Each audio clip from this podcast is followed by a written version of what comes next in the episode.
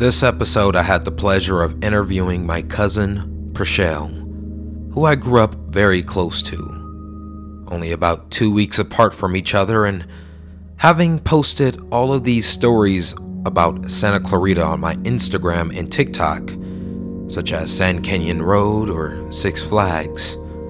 My cousin Prachelle, who obviously seen my reels, told me that she had a really weird experience one night driving down a long, desolate road in San Francisquito Canyon towards Palmdale.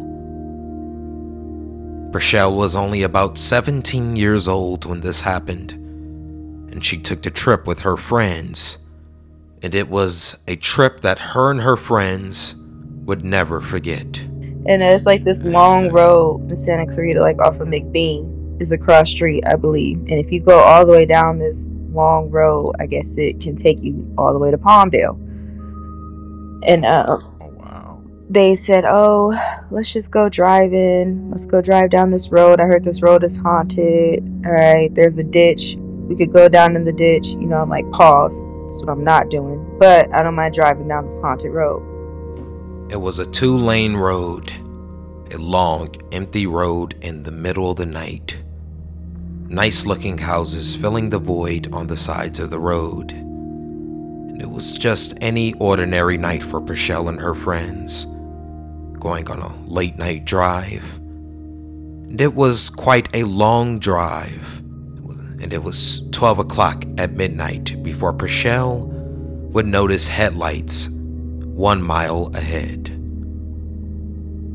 Now, during midnight, there's not many cars just driving around these darkened roads leading to Palmdale or coming back from Palmdale. So to see headlights out of nowhere is a little alarming, even though, you know, it definitely happens. But, um, what happens next is what makes this story so different, so unsettling. I saw like these headlights coming towards me, and it was probably like maybe not even a mile, probably just about a mile ahead. And you know, it's a two way road, so I can see the lights. I just see, you know, it's pitch black, so I see these uh beam, these high beam uh headlights. I want to say this is probably like around midnight by this time. We had been chilling that evening, you know, doing teenage shit, and uh yeah, this had to be about like midnight. This is when, you know, everybody was off work and having a good time. It was pretty late. Okay. And um it was just me on the road this whole time until I saw this car. And we're just driving, chopping it up, talking, and then like I realized that I never passed the car. And the car never passed me and there was no like random left turn or you know it didn't even turn left in front of me. It would have had to turn in front of me because it's a two-way street. I didn't see it go to the right into a driveway or anything like that.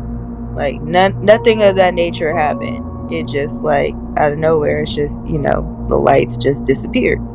But it looked like two headlights like it seemed like it was a car driving towards us. How could the only car spotted by Prachelle disappear out of nowhere. A two lane road. Surely she would have passed a car.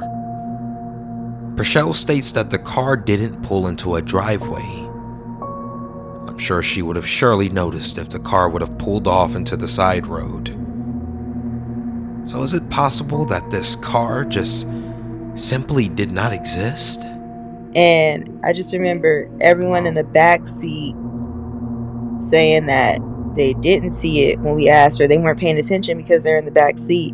But my friend that was in the passenger seat, she definitely realized that there was two headlights and out of nowhere there was no more headlights. And she said I wasn't gonna say anything, but you know I didn't want you to think I was crazy. I was like, no, I saw it too. Like, or rather, I didn't see wow. it. so uh, we pull up to the ditch. They want to get out. I said no. I have to get back home to my parents tonight because if I don't, they'll find me and kill me anyway. So it's a weird night, 17 year old night, you know, just getting your license, just starting to drive, and you see a ghost car. Your first year driving. Wow. And you only saw it a mile ahead. Yeah. And how long did you see it for? If that, it's like so. That's the crazy part. It was like five minutes or so had went by, and you know how when you're driving, you're just focused on driving. And so it's like whatever was on my mind at the time, just trying to drive, you know, not crash everybody. Um, I just like remember snapping out of my brain and like, wait, I never passed that car. It was like then it hit me. And I should have passed that car by now, you know? Like you know, you're on a two way uh-huh. road, you would know if a car passes. Was just two you know, one way each way, two way. So just the yellow divider in between the roads. So you know, that's pretty obvious. You would see a car coming and you would know if it passed you. So it's like I just kept driving thinking it's a regular car.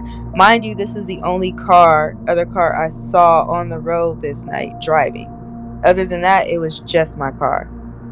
Was, yeah, 12 o'clock at night, I'm pretty sure it won't be that many cars in residential. It, yeah. And that goes to you drove all you was driving all the way to Palm. No, once we got to the little ditch, which is like a few miles up. Once we got to the little ditch, um, a couple of my friends got off the car and I guess faked like they were gonna go down, but they, you know, of course, nobody really wanted to go down into the ditch. what is this ditch? It's like basically, um, it would be like what you would say, kind of looks like the like a woodsy area, just a bunch of trees down there, and it's like pitch black and a bunch of trees down there. So it's it seemed like basically like where all these houses were and whatnot. It seemed like that part that space right there, that area, I guess they just didn't want to build. Maybe it's just so much greenery. Maybe they wanted to preserve the life, all the trees. Who knows how long they've been growing? So, but look it up. Look up San Francisquito Canyon. I really hope I'm not saying that wrong, but it's literally San Francisco and Mosquito put together.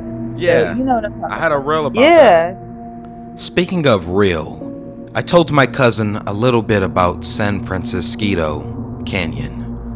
And yes, it's a bit hard to say that name. But uh yeah, if you follow my Instagram at the Scarecast, you may have heard my little spiel on it. The St. Francis Dam disaster was a catastrophic event that occurred on the evening of March 12, 1928. The St. Francis Dam was located in San Francisquito Canyon, about 40 miles north of Los Angeles, California, and it was designed and constructed by William Mulholland, the chief engineer of the Los Angeles Department of Water and Power. The dam was part of the Los Angeles aqueduct system, which supplied water to the growing city of LA. It was an arc gravity dam standing at a height of 205 feet and holding back a large reservoir known as the St. Francis Reservoir. And on the fateful day of March 12, 1928, the dam failed and released a massive wall of water that rushed down the canyon, devastating everything in its path. The exact cause of the failure is believed to be a combination of factors, including geological conditions, inadequate design, and poor construction techniques.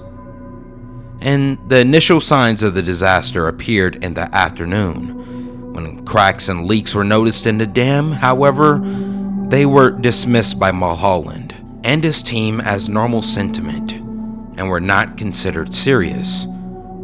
But tragically, a little over two hours later, the dam gave way, releasing approximately 12.4 billion gallons of water.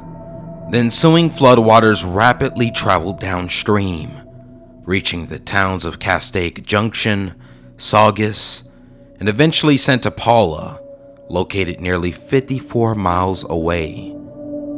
The deluge caused immense destruction along its path, wiping out entire communities, homes, infrastructure, and claiming the lives of an estimated 450 to 600 people.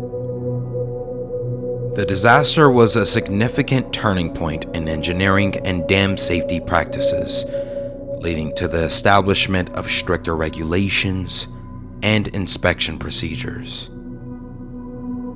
The St. Francis Dam disaster remains one of the deadliest infrastructure failures in the history of the United States.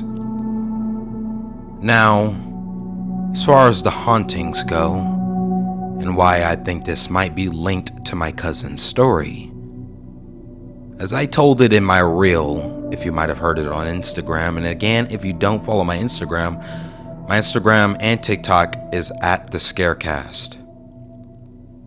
So, back in 1986, there was a local historian videotaping a small graveyard in the area of San Francisquito when his friend emerged from a gully with a weird acid burn on his arm. It was a mysterious burn that they have no clue what might have caused it.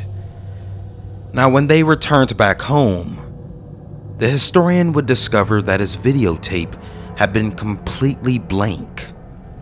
Despite repeated checks throughout taping, indicating that the camera was indeed recording, but somehow it doesn't seem like it recorded at all. So, a little frustrated with this, the guy would go back and have a second attempt, and this time the unthinkable would happen. His camera would spontaneously combust. And if you don't know what that means, it just went up in flames out of nowhere. Now, going further into this haunting, it was another time when a man was painting his barn right around the same area. And he would look up to see a child's wet handprint on the wood. However, there had been no children around. So, how could a small handprint end up on the wood if there's no children? Now, one of the most haunted places in the San Francisquito Canyon is the large park. Visitors who have ventured into the area after midnight have claimed that many of the flood victims have stayed behind. Shadowy figures wandering in the mist. Eerie whispers are heard, and phantom hands touch, push, and caress individuals. I am wondering if the car spotted by my cousin could have been related to the hauntings of the dam disaster. Perhaps a car traveling down the road that may have been claimed by the disaster. And now the car is seen by individuals who drive down this very road in the dead of night. Now, I've never really heard of this case before, but if anybody's listening, if anybody's listening, Please let me know if you have experienced anything similar on this road. Okay, yeah. A whole bunch of people died from That's that. so that's why so, it's on it. I wonder if that car was like related to that somehow. You know what? Could be because from what, like I said, even though it's dark and I only saw headlights, the car just seemed older. And I mean, at the time, it was my first car. I was in a, you know, 94 Pontiac Grand Am, dark green. So, you know, it's like as my first car. Who knows how old that other car was? So, but I was I was thinking nothing of it because you know a lot of people drive cars, you know, that are pretty old. Let's say total, I was driving down the road. Let's say 30 minutes max that I was driving just one way.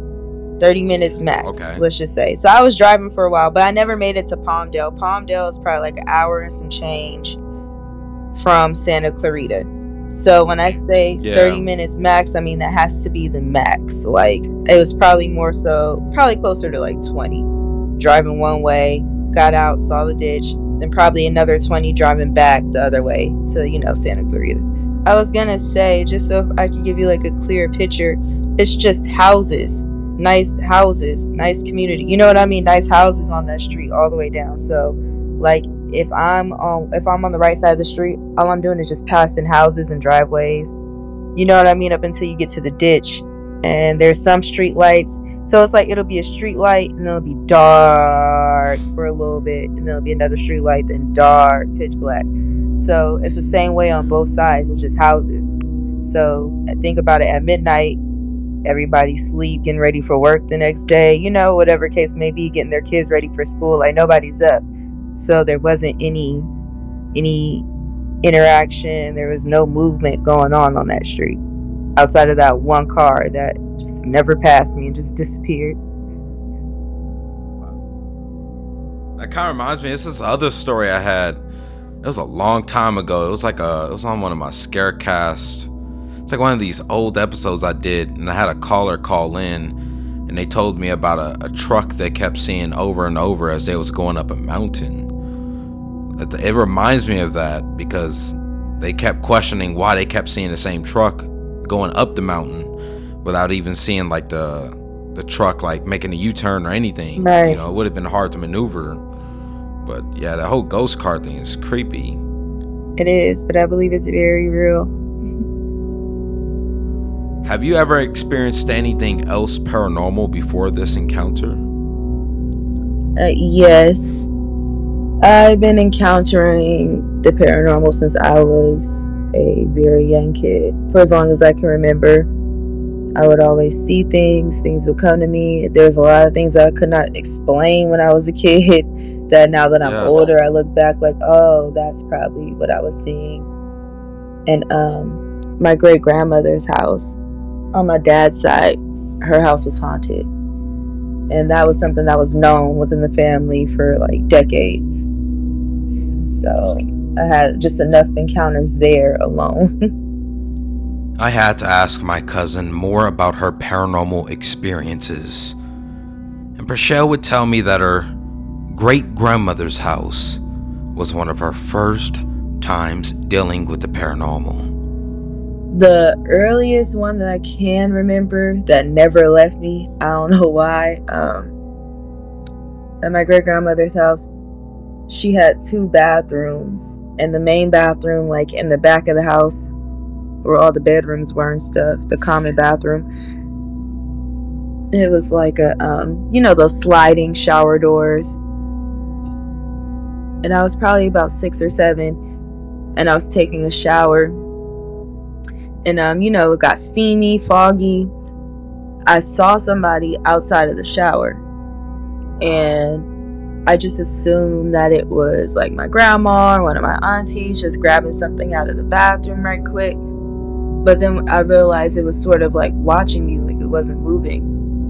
And then, you know, I was wondering because I didn't hear any movement.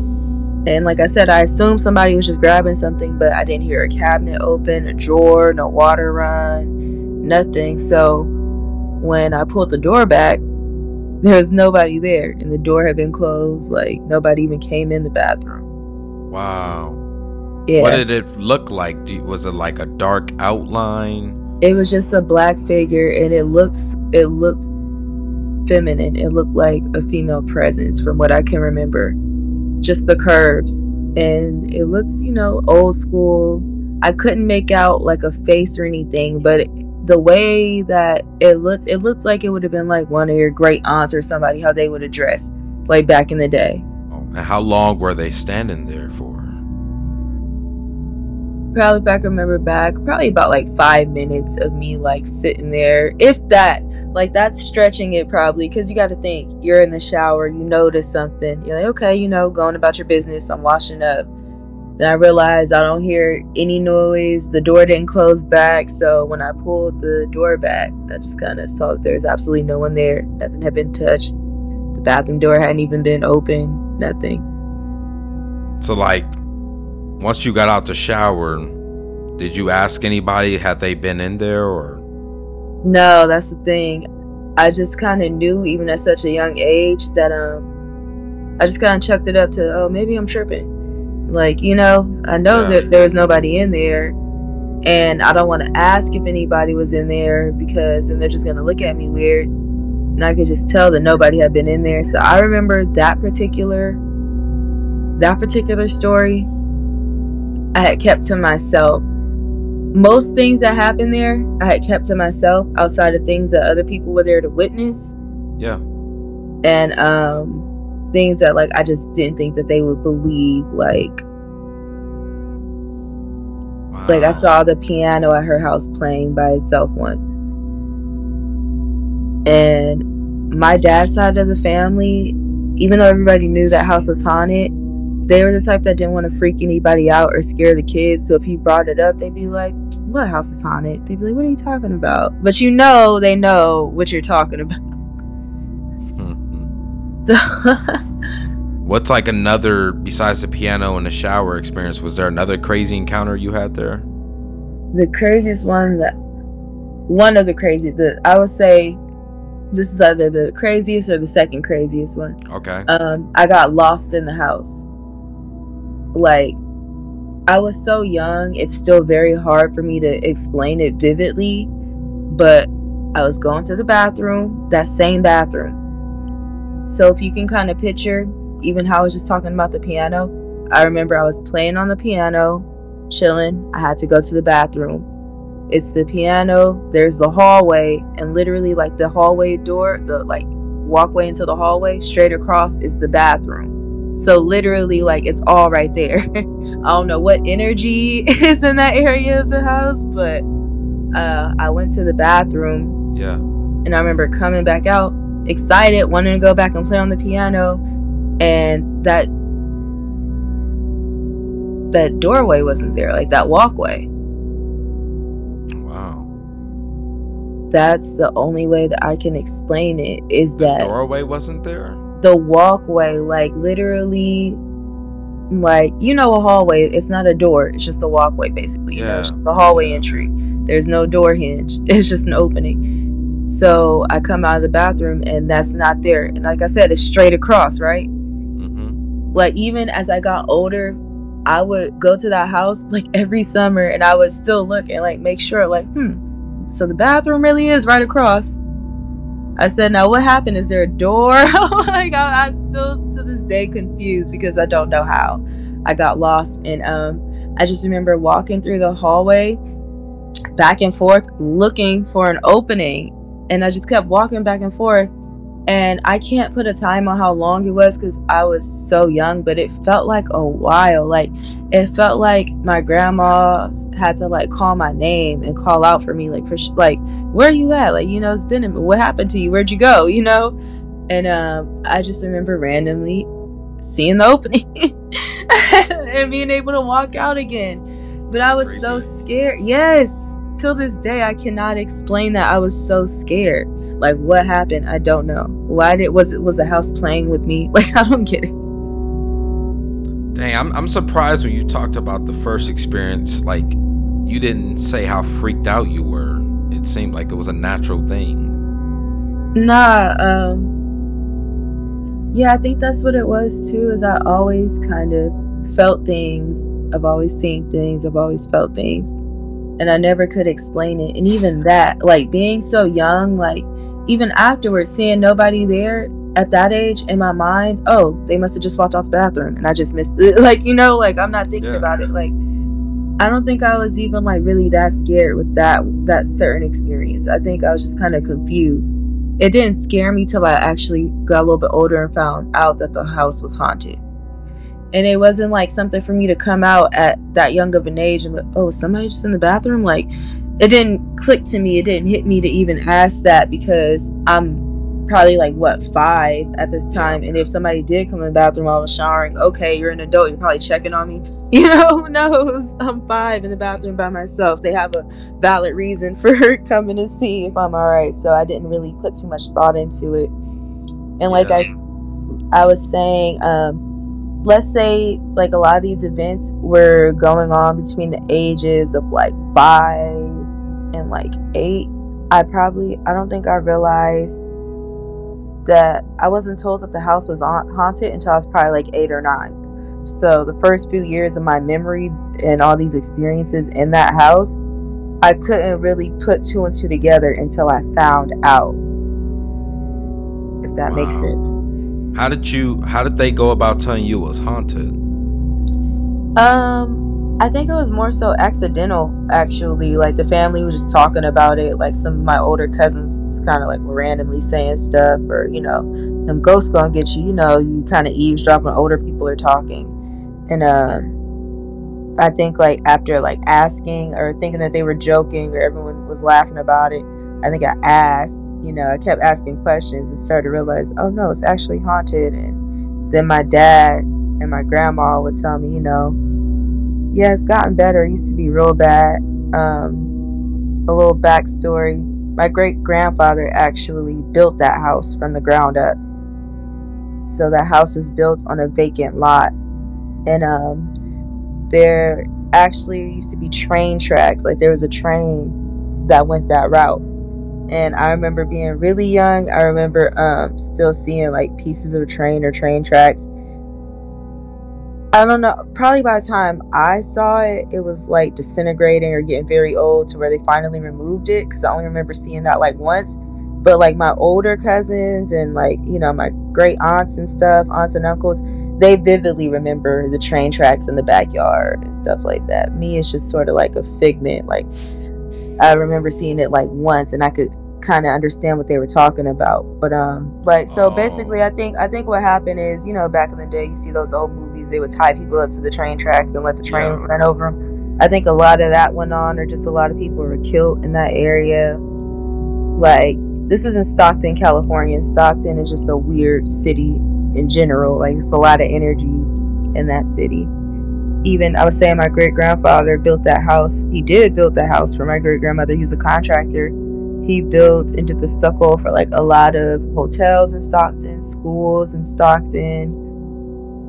And um story has it the only reason why my family isn't like rolling in dough on my dad's side is basically because one of my uncles he used to be very into white women i think he still is he's married to a white woman now actually um, but at the time that was very much frowned upon. And the company that my great grandfather was working under i guess my uncle was messing with the owner's daughter. And yeah then things sort of went south after that. That's the story that i grew up hearing. If there's any extras into it i don't know if there's more to the story. That's just kind of what i what i heard. My uncle couldn't you know keep his hands out the cookie jar so Like, I don't know if you'll be okay with me bringing this up, but it was one experience that you had a long time ago that always stuck with me. that i had Yeah. what are you talking about If you want me to tell you, um, you remember when we went to Six Flags? mm-hmm And I remember, you know, shortly after Princeton passed, I mean, I, it might have been like a, I don't remember if it was a year, but I remember when we went on, um, it was one of the roller, one of the little attractions that we went on. The one that like spins you. mm-hmm And I remember Yeah, I we all sat in our own, we all sat in our own coaster or seat or whatever. mm-hmm And I remember you said you saw Princeton. oh shit i do remember that now that you said it This was one of my most vivid memories of a paranormal experience as a child. Now, a little disclosure before I dive into this experience out of respect, because it involves my cousin Princeton. It was September 23rd, 2001, when 18 year old Princeton was murdered in Inglewood, California. That was my cousin. Prachelle's brother, who had just graduated from high school only a few months before. He was a victim of gang violence.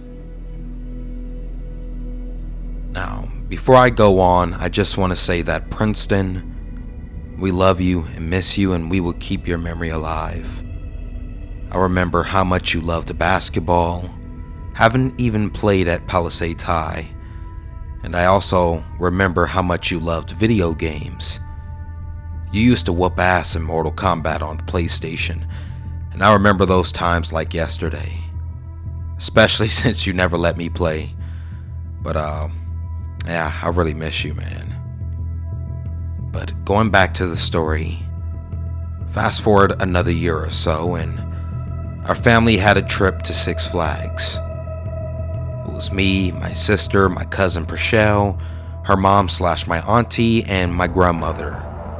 And I remember we had a fun time all day at the park. But one experience stuck with me forever. It was right after the sun went down. We went to this ride. And I tried to do some research on what the ride was, but it seems like they no longer have the ride. I mean, mind you, it was 20 years ago. But the closest thing I can find to it is the Hometown Fun Machine. that is located in Six Flags Great Adventure, I believe. But yeah, it's in another Six Flags. But you know, it's like the ride that you sit on, it swings you around like crazy, makes your neck hurt. It's kind of like four different axes swinging four cars right under it, I guess. All right, I'm not going to try to explain it. It's too complicated, but you get the gist. It was around 7 p.m. It was dark outside. The park was starting to empty and there wasn't many people in line, so naturally, we all wanted our own coasters. So we separately got onto the ride, and when the ride started, my sister and I were having a blast. And I believe my cousin was too, for only a short time of the ride. I remember not too long into the ride, I would look at her face every time the ride would bring us close together, and she didn't look like she was having a fun time. I remember her having a very sad, straight face, and the entire rest of the ride, her expression would never change. And I just would remember thinking, like, is she okay? Did, did something happen? Did we say something? I don't know. But I remember us getting off the ride and asking Shell, what's wrong? And I remember her distinctively telling us that she saw Princeton while on the ride.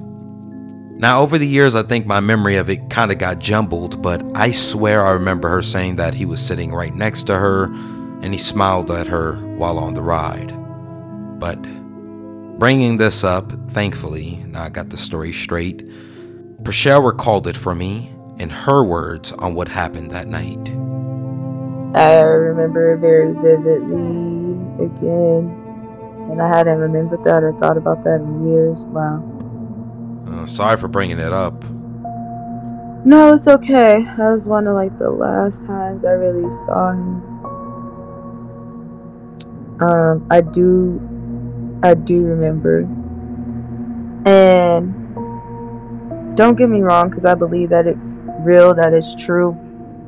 But sometimes I do ask myself, like, was it the head rush? You know, the thing spins you around so fast, and it was like, it was like flashing. Like I kept seeing flashes of him, and it was like the outfit, like the the way he used to dress. You know, the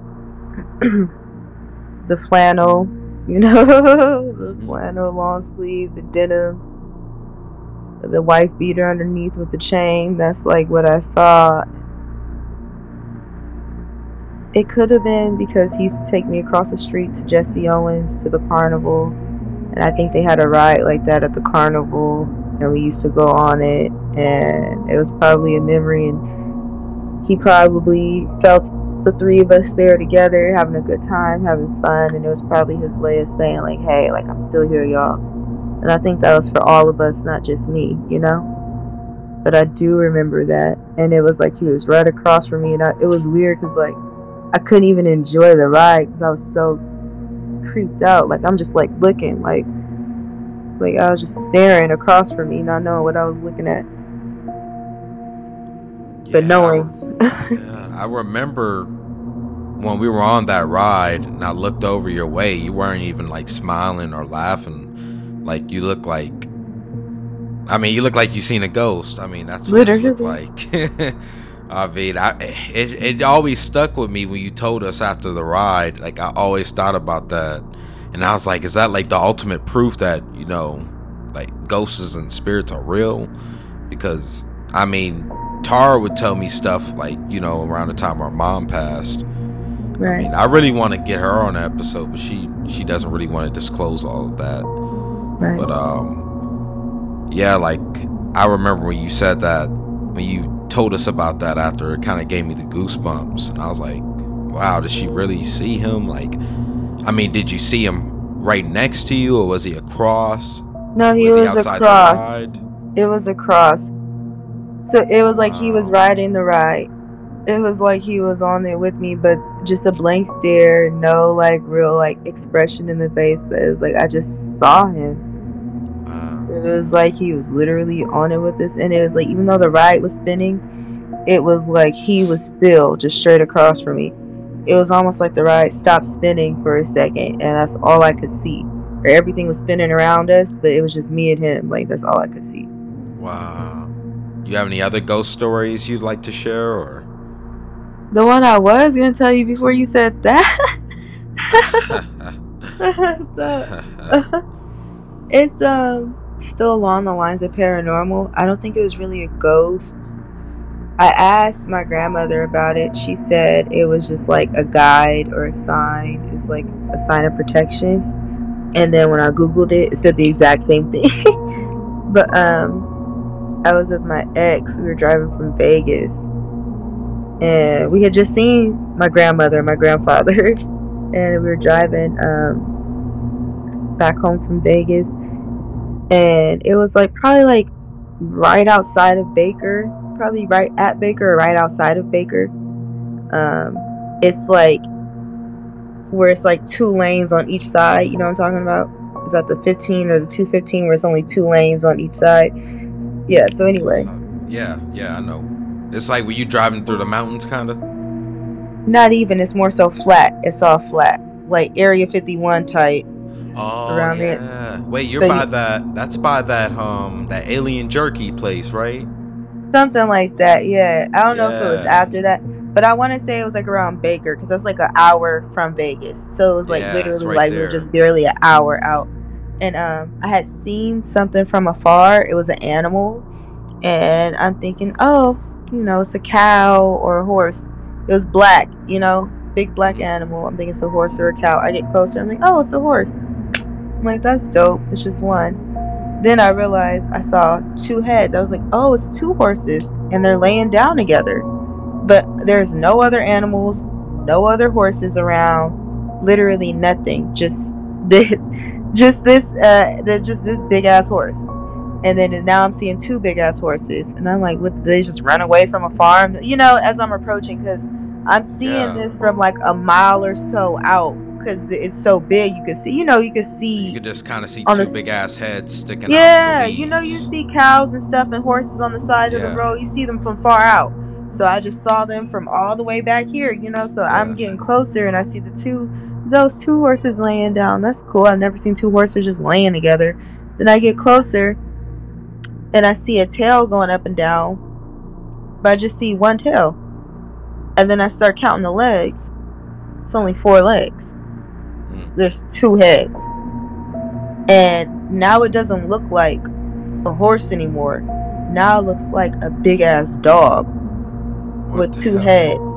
Like you remember the one from Harry Potter, but it had three heads? Yeah. It was like that, but just two heads. And I asked my ex, I told him like, did you see that? He's focused on driving. No, it did not reveal itself to him. Why? I don't know.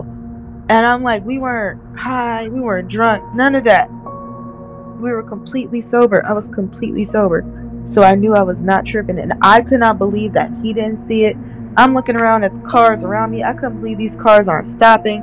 By this time, we've already passed it. I can't grab my phone and take a picture. We're on just this two way road. I can't tell him to turn around. But like, I saw it. Like, even like as we're passing it, like, I got a clear view looking at it. Double headed, big ass dog. I don't even know what to call it. That's one of the weirdest things I've ever seen in my life. And uh, like he he never saw it.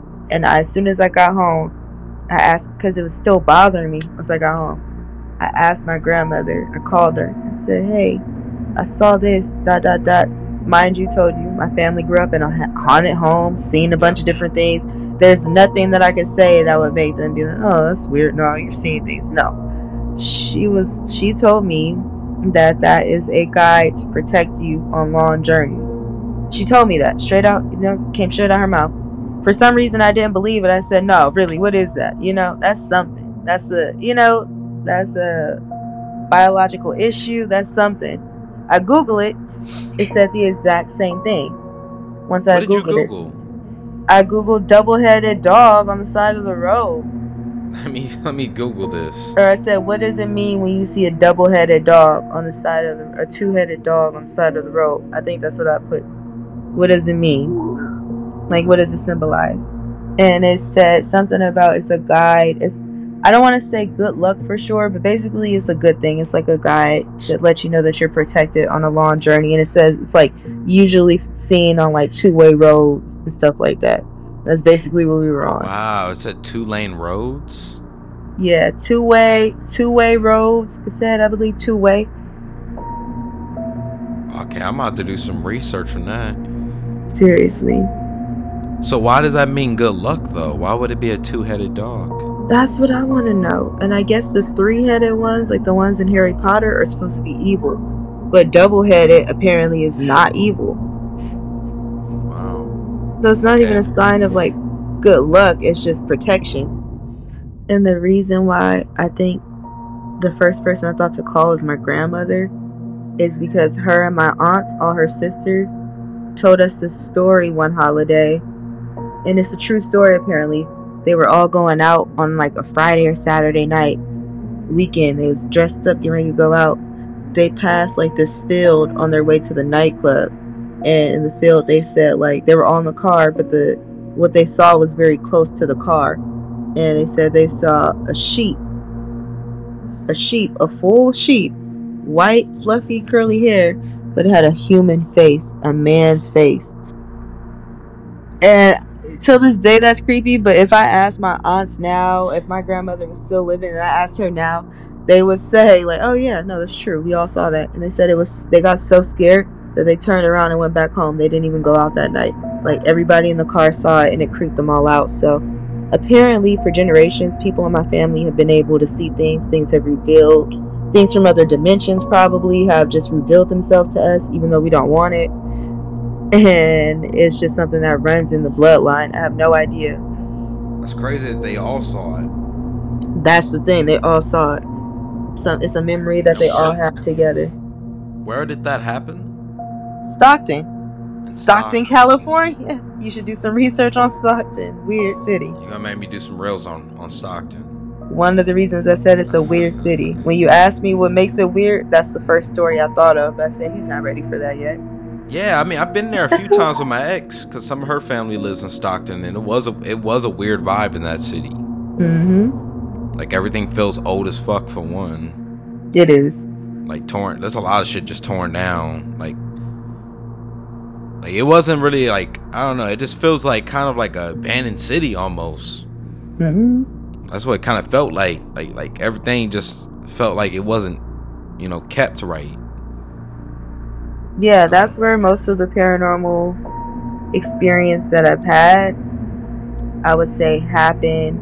The most memorable, like I have others that would just happen at the house, stuff that would just go on, you know, in my own home. But like like where which house was it? Hashtag house, The one in Santa Clarita in, in Uh-huh. uh, Valencia. yeah, off of Gibraltar, that two-story house. What did you see in there? It would be stuff I saw, heard. Even when we first moved in there, you remember Tara's room? My yeah, parents, Tar's room. when we first got the house and we first moved in, my parents gave me the option to pick which room I wanted to sleep in. I went into that room that Tara's staying in, and I got the eeriest vibe. I could not, I wasn't comfortable. I sat there for five minutes and was so uncomfortable. At uh-huh. only the age of like nine, nine, ten, I was like 10. I was so uncomfortable, and I chose the other room to be my room. And even that room had like some, it was more uh, comfortable for me, but I do remember certain experiences in that room. Like, there was like, like, two separate times. One of the times I was probably like 12 or 13, somewhere like that. And, um, I saw like my mom had just changed my bedding from sorry. My mom had just changed my bedding from like the kitty little girl bedding to um I wanted a red bed set. Red's my Yeah. favorite color. And I'll never forget that night um going to sleep and uh feeling something, feeling a presence and then looking over and feeling like there was like a demonic presence in the corner of my room to the Oh. right corner by the window. Like I just swore and I just got freaked out. And it's supposed to be like my first night in my new bed set and I'm supposed to be so happy, but I wasn't. I was freaked out, whatever I saw. And then like some years later, I remember seeing like this black mist on the opposite corner in my room, and it's just like this really dark mist. And I remember having to run out my room, and I went to my parents, and they thought they always thought I was crazy. It's a damn shame if that place is haunted. Because I really love that house. I think I hear Promise a little too much in the background. I know. I keep telling him to shush. Go back in your room. Tell Promise I said hi. Uncle Mike says hi. Actually, let me see him real quick. He said hi. Hi. Can't Hey, it's. Uncle Mike. He knows who you are. You. Uh, you. You miss me? Yo. Huh? You, Uncle Mike. Yeah. You Yeah. Uncle Mike. You know, it's crazy. When he's here, he sees stuff too. He has it just like me. He sees stuff. Yeah, he's uh even at my mom's house, but since we've been here, I he always. uh talks about a ghost. First he was calling Don't it a tell me your mom's house is haunted. Oh man, that's a, even a that's a damn shame too, cause I like that house too. uh man, I don't know, man. Promise coming into my apartment and he starts looking at random shit. Oh, that's gonna make me move out. Ah. I don't think her house is haunted. I think he just had great spirits looking over him at her house. Oh shit. Yeah, I never felt like her house was haunted, but there's times where like I would see something walk, but I would just like assume it was like Princeton or Granny. You know, maybe, maybe possibly your mom. It always just felt like family at her house, and even here, it feels more so like family. Like Warren's sister's ashes are right here. Her urn is right here. His mother's ashes are right here. His father's obituary is right there. All the furniture in the living room is my deceased grandmother's. So it's like Yo. whatever he's seeing, it has it can't be you know, it has to be okay. It has to be people who have passed on protecting him, but How do you know me. he sees stuff? he says it out his own mouth. It was it was like probably like some months ago, probably at the beginning of this year. He was in our room and we're like, okay, time to go to bed, time to go night night, go get in your bed, go to your room. His sister was already asleep in the room, Yeah. and he said, "I'm scared." And we never heard him say he's scared before. He's only two, or he might have just turned three, but like we never heard him say I'm scared before. And so we said, Scared of what? He said, Scared of the monster. Like, monsters? We're looking like, what do you, you know, he doesn't watch anything scary. He watches regular kid shows. Anything that has to do with monsters is probably like only around Halloween time and it's nothing scary. It's baby shows. Yeah. So he said monster, and that was weird to me. and then we'd just be like in random places in the house. Like I was like at the dining um, sitting at the kitchen table, and he's like by the back door, or he's next to me, but he's pointing towards like the back door. He's like, "Look," he's like, "Mom, it's the monster." He's like, "Mommy, look, the monster. It's right there." And I'm like, "Where?" He's like, "Right there." And I'm like, "Okay." Then he stopped saying monster and started saying ghost, which is even weirder because where are you hearing that from? Where are you hearing ghost from? Why would you say that? You know what I mean? It was Yeah. super weird. A ghost. No, it's not. You just said That's that because I said it. Wow. Fire. um, but he uh Fire. he said one day that there's a ghost, and said, "Okay, take me to it. Where is it at?" I said, "Take me to it. Where is it at?" And he took me straight to his closet. Wow. So whatever it is, something in his room. It's the reason why he wakes up at a certain time each night. Comes in, he does not want to be in his room, and it's always like around 3 a.m., which is hour, that he will leave his room. Wait, it's at that house where you at now? Mm-hmm. He leaves at 3 a.m. Yeah, it's gotten better, but faithfully, when we first got here, every night at three, we always put them both in their own bed, put them in their bed. He would That's That- crazy. They, he wouldn't even know the time. exactly, and it's like clockwork. And I at first I wasn't too much paying attention to it, and then it was like this certain like week. I said, "What times is this?" And it's between two thirty and three thirty a.m. Wow. Sometimes between three and four a.m. he he's just up. terrified. He's just scared and runs to the bed. there's so usually he just comes in and he just comes and finds me and lays on me and comes and goes to sleep there's been i want to say exactly three times that it was like a true night terror where like he was like shaking and crying like Oh, man. hysterically. And i the first time it happened it was just me here by myself. Warren was in ohio because maisha had just Yeah. so the first time, it was literally just me here by myself and the kids, and it's like same thing, like two, three in the morning, and he is just crying, and I mean like bloody murder tears. I called my mom because I was so scared. I did not know what was going on, why he was so scared, but I, I felt it because I remember certain things that I was seeing here as a kid, and I remember how scared I would be and I felt that connection like it was the same type of terror. But and he's a fearless kid, so seeing him scared is like, whoa, you're scared? yeah. He's not scared of anything. Put him in front of two Hmm. pit bulls, he's gonna play with them, you know? So that was um yes. I wonder if you guys like would consider maybe putting a camera or something there, or you know maybe something to see what could be scaring them. Like that would be pretty interesting.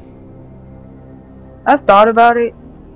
I really have, but I don't think um like I said, my heart is telling me and my my intuition is honestly telling me that what Yeah. he's seeing isn't there to actually scare him. Just like how I used to get scared as a kid, but it wasn't anything scary. It was family that I had never met that wanted to meet me, apparently.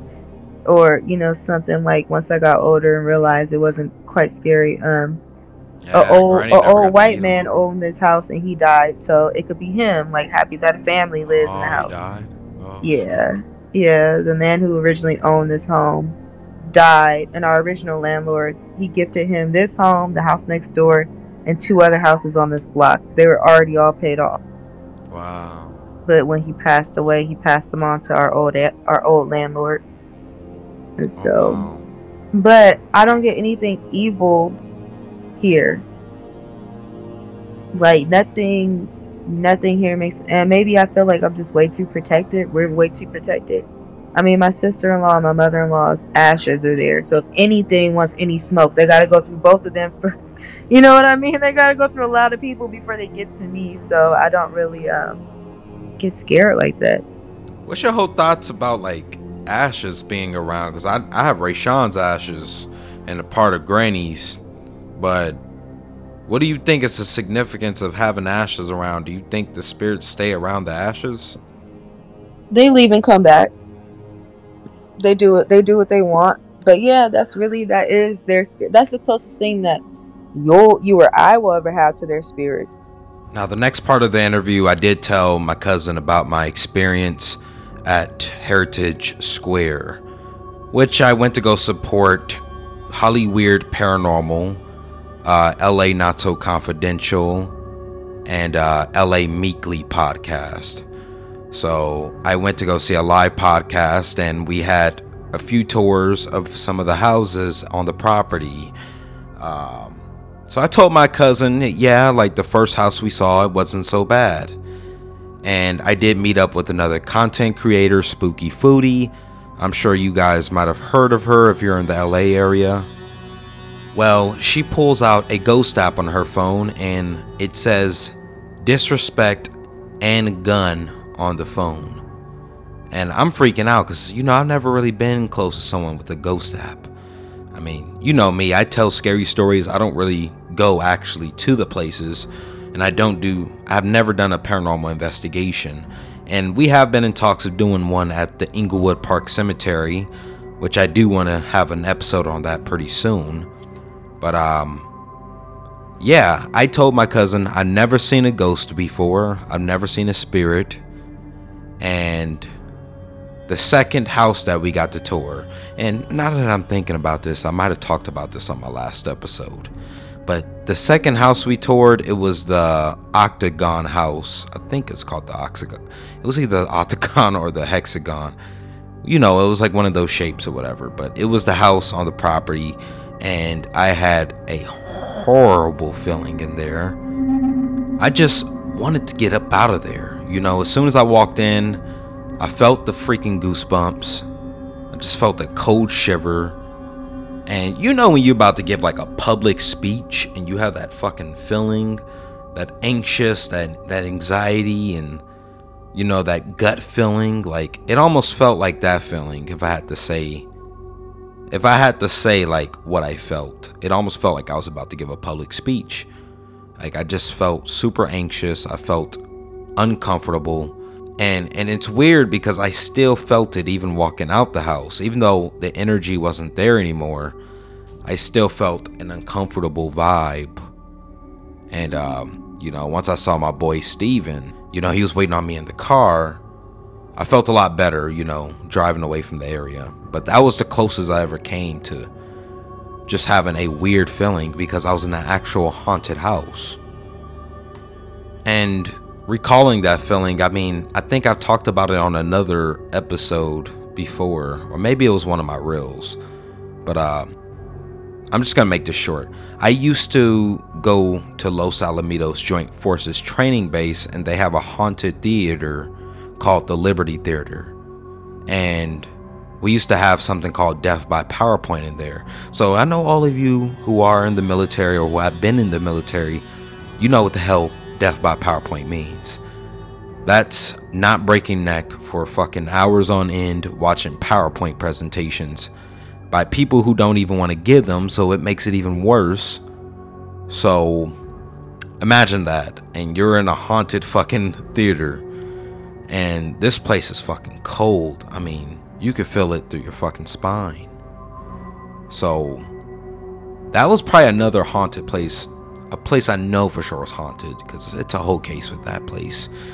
But yeah, this second house that I went to, the Octagon or Hexagon house, and oh man, I'm being lazy. I could totally research it, but um, yeah, this house was the worst I have ever felt inside of a house and we were only in there for maybe five minutes maybe maybe 10 minutes max and i tell my cousin that i've never seen anything. Now if i have seen anything i probably didn't notice. But i have had many dreams where i would see my grandmother i would see my uncle i would see my mom. You know people that's passed away in my life they would come visit me in my dreams. But of course, I always question whether it really was a real visit or was it just in my head. And of course, everybody usually thinks it's a real visit. So, yeah, that's most of my experiences was through dreams. I can't believe you never seen like like you never you never went with us to Stockton to that house. No, not that I recall. I mean, I never, I never seen a ghost. I've just had weird. I think the most I've had was just dreams, like weird dreams. Like I've, I've never encountered anything crazy. As much as I've been like looking into paranormal stuff, and I might be doing an investigation soon. I've never seen nothing. Right, and you know what? Even Tara, she said it didn't start for her till she was seventeen. Yeah, like you never know when when when it can hit you. I mean, that was like what a year after our mom passed. Exactly. So, it was like right after she told you know, her. The weird thing is when Ray Sean passed, I had no dreams. I had nothing. Now, when I say this, this is meaning that I didn't have dreams right after he passed away. Take these headphones off. I didn't have any dreams right after he passed, which is pretty weird considering almost everybody else that passed away, I had dreams like not very long after. I mean, when my Uncle Ray Sean passed, it was like he was gone for real. Like, I was expecting, as, as close as me and my Uncle Ray Sean was, I was expecting something sooner if he was to do a real visit. But, um, one thing I'd say about my Uncle Ray Sean, he loved Hollywood. I mean, you can catch him on Vine in Hollywood almost every day. He loved walking around. He loved the Amoeba music. He loved the library over there. I mean, he loved all the simple things. Just going to Starbucks at Barnes and Noble. I mean, if if anything, I might catch his spirit over there because that's where he really loved being. His whole entire life he lived in Hollywood. That was that was his sanctuary. You know, I don't think he'd be very interested in being in Inglewood in an apartment. So uh, that could explain why I haven't seen him sooner, but a few months after, I would start to see him in my dreams very randomly. I mean, I told Prachelle that I had a dream about him just a few weeks ago. Like, I had a dream the other week that he was like alive or something in my dream. But, mm. y- you know, usually right after the, they pass away, I, I was had the dreams not long after. And I didn't have nothing for him for a while. But you just had a dream, and in your dream, he was still alive. Yeah, like that's most of my dreams. Like, like, like it that's would be him, like they never that's passed him away. Coming, that's him coming through. That's his spirit letting you know what from what I believe, and from the slight research that I've done, and me being obsessed. um, that's literally him coming to you, being alive, the way that you want to remember him. Like that's literally what that is. If you're having a dream about him, that's not for no reason. It's not for no reason. Yeah. So that's him telling you, like, yes, I'm here. I'm in your dreams. Like, and I feel like spirits, they're very like in your face, loud. I'm in your dreams. I'm in your thought process. You can hear me. You know, you do certain things, you can hear me. You know, like there's certain like family members. I'll do something and I can hear them in my ear, in my head, telling me. I used to say every time I was about to make a wrong decision, I would see Princeton. And I swore, and not like, and not like I would literally see him. It was more so like I would feel his presence. I would feel like like he was there watching me. Like you better not, you know. And half the time I would still make the bad decision. The other half the time, you know, I'd stop. Yeah. So the next part of the conversation, I would go on to tell my cousin Prachelle that my grandmother Mildred would experience paranormal stuff.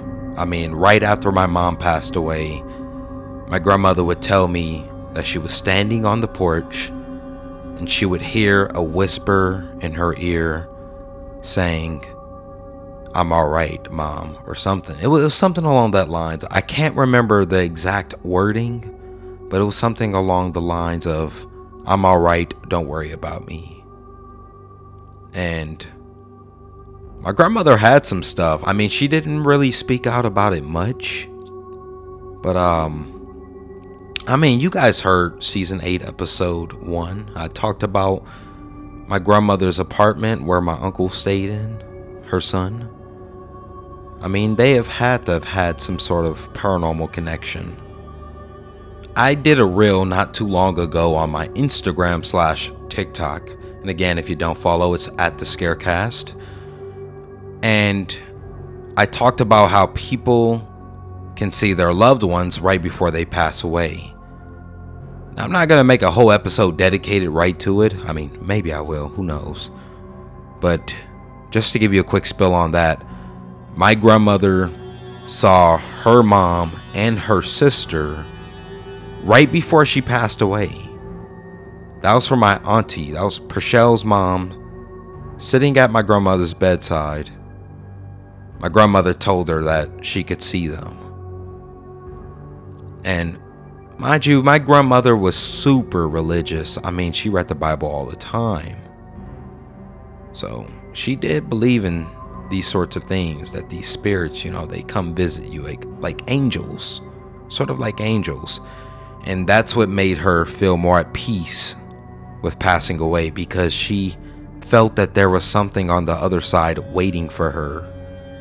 So, all of those experiences made me feel like my grandmother had this sort of intuition. And I know for sure, I know for sure that my mom had it.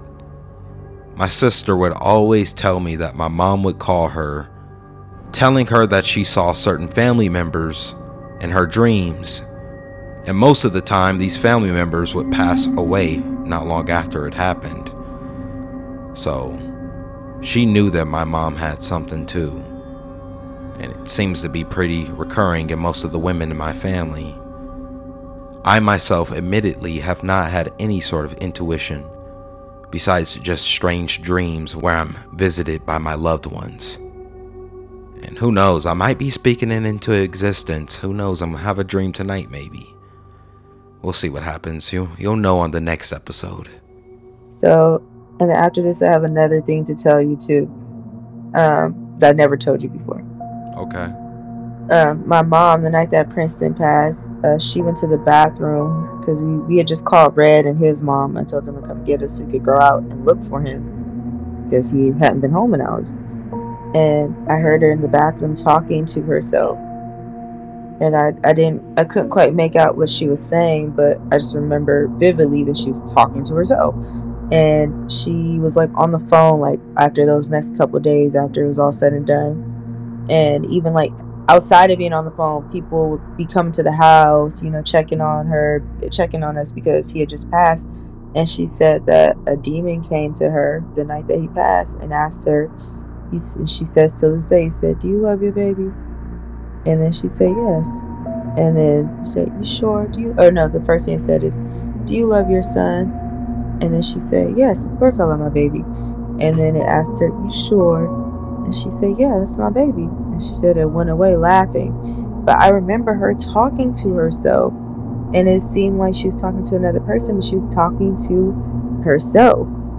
So I think it's weird that, like, me hearing that and then hearing her say it later and putting the two together, like, I can for sure say that that's true. Like, my mom says that a demon came to her or whatever type of spirit came to her and asked her if she loved her son on the night of his passing, probably right after he passed.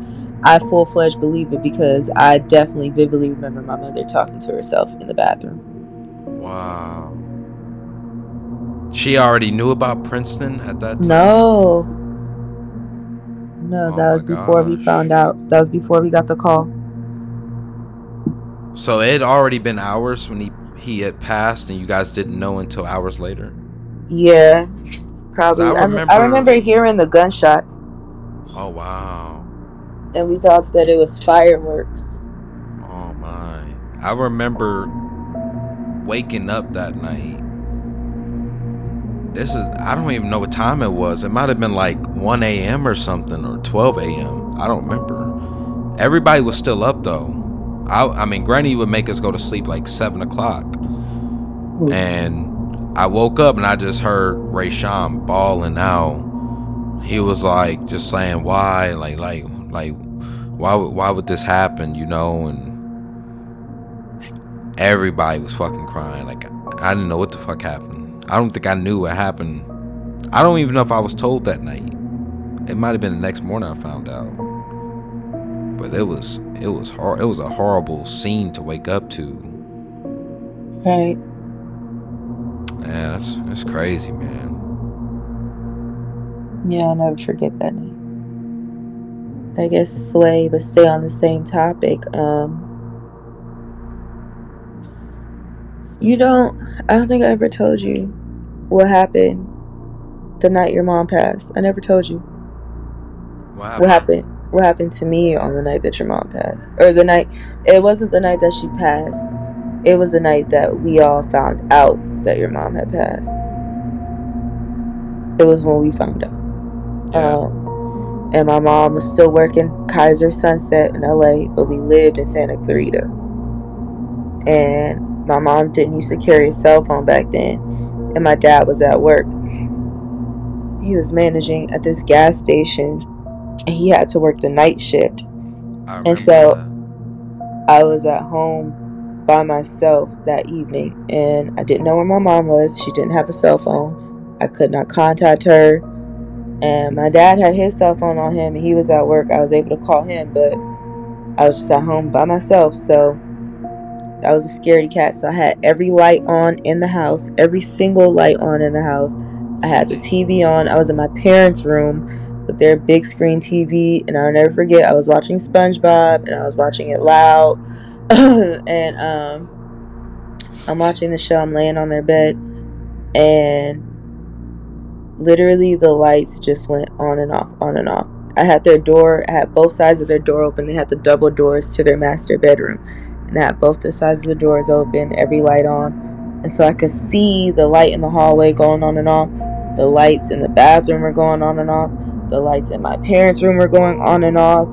And my initial thought was, oh, a power outage or something, which would have scared me even more. Um, but it kept going on. And so I was like freaked out. But then the TV had just went blank. And you know how it goes to like the snow, like the black and white dots, the snow on the TV? It was the white noise, and then it had like the different colors and I will never forget the deepest, most demonic fucking laugh I have ever heard in my life. It has never left my head.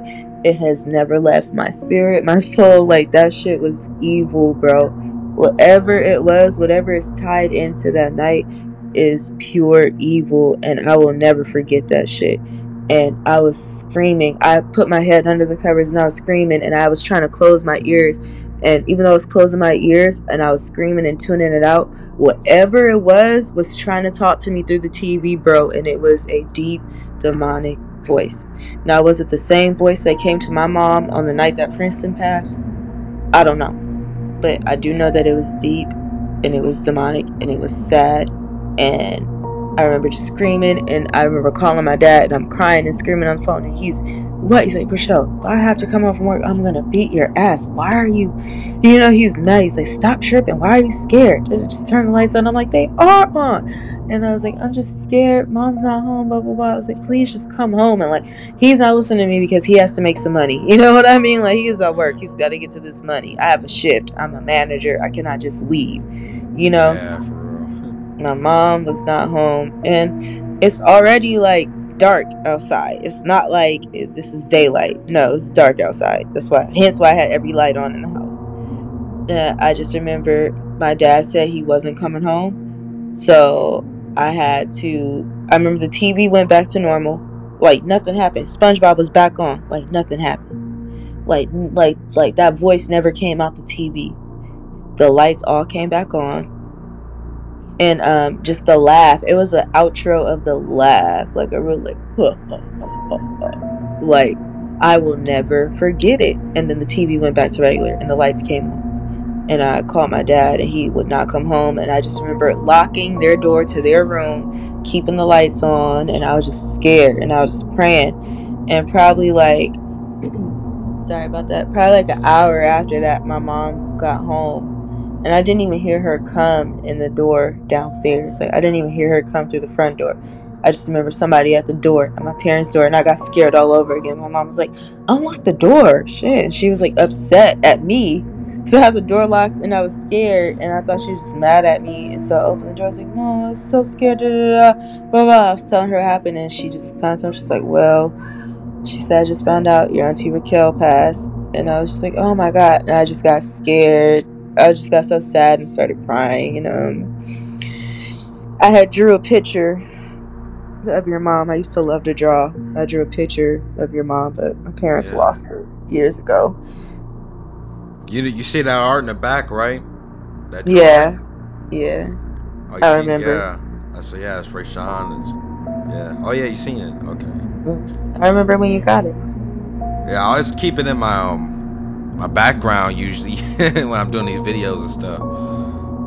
It's like a little way to keep them, you know, like remembered. hmm I don't know. That's one thing like I always think about with Rayshawn. Like I just hate, I just hate the feeling of him just being like left in dust. Him, her, him and Granny and Mom. Like there's no really real remnants of them left. Be, you know, besides our memories of them and like that. I don't know. I just hate the fact that it feels like they're forgotten in the past if we go. You know, like yeah. To be honest, that's one of the.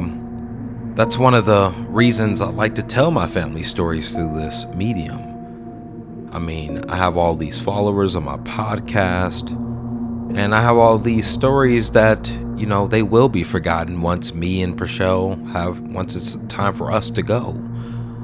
You know, unless, you know, I don't know if I'm gonna have kids anytime soon, but uh, unless my kids keep it going, you know, thank God I'm able to keep it alive through all of the thousands of people that listen to this podcast episode. So, um, yeah, it's important, you know, to keep these stories alive. Because otherwise, my uncle Rayshawn, my grandmother Mildred, my mom Raquel, they will be more forgotten in the past if I didn't talk about them, if I didn't show their images in my reels. You know, they didn't have social media like that. I mean, they didn't have that many people they were connected to, at least that are not alive still. So um, it's super important and it's a motivator for me to, you know, keep them alive, keep them remembered. And that's one of my ultimate fears is just being forgotten in the past. And that's why I, you know, I'm so adamant about keeping this podcast going because honestly, this new format where I'm actually talking to people, getting their stories, it's helping me expand to other people's stories too. You know, it's helping me amplify the voices of those who otherwise wouldn't be heard by many people. So, um, you know, it's a pleasure again. I hope you enjoy this super long episode. Actually, this will be the longest episode I've ever aired on the Scarecast. So, hopefully, you sat through it or, you know, had a good drive to it or maybe fell asleep to it. Who knows? But um, I hope you enjoyed it.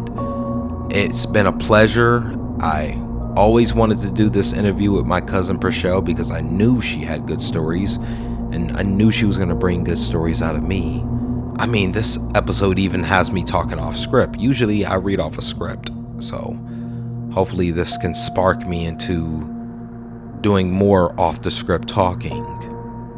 But um I hope you enjoyed this episode, and if you have enjoyed this episode, please leave a like and review on your respective podcast player. Make sure you follow me at the Scarecast on Instagram and TikTok.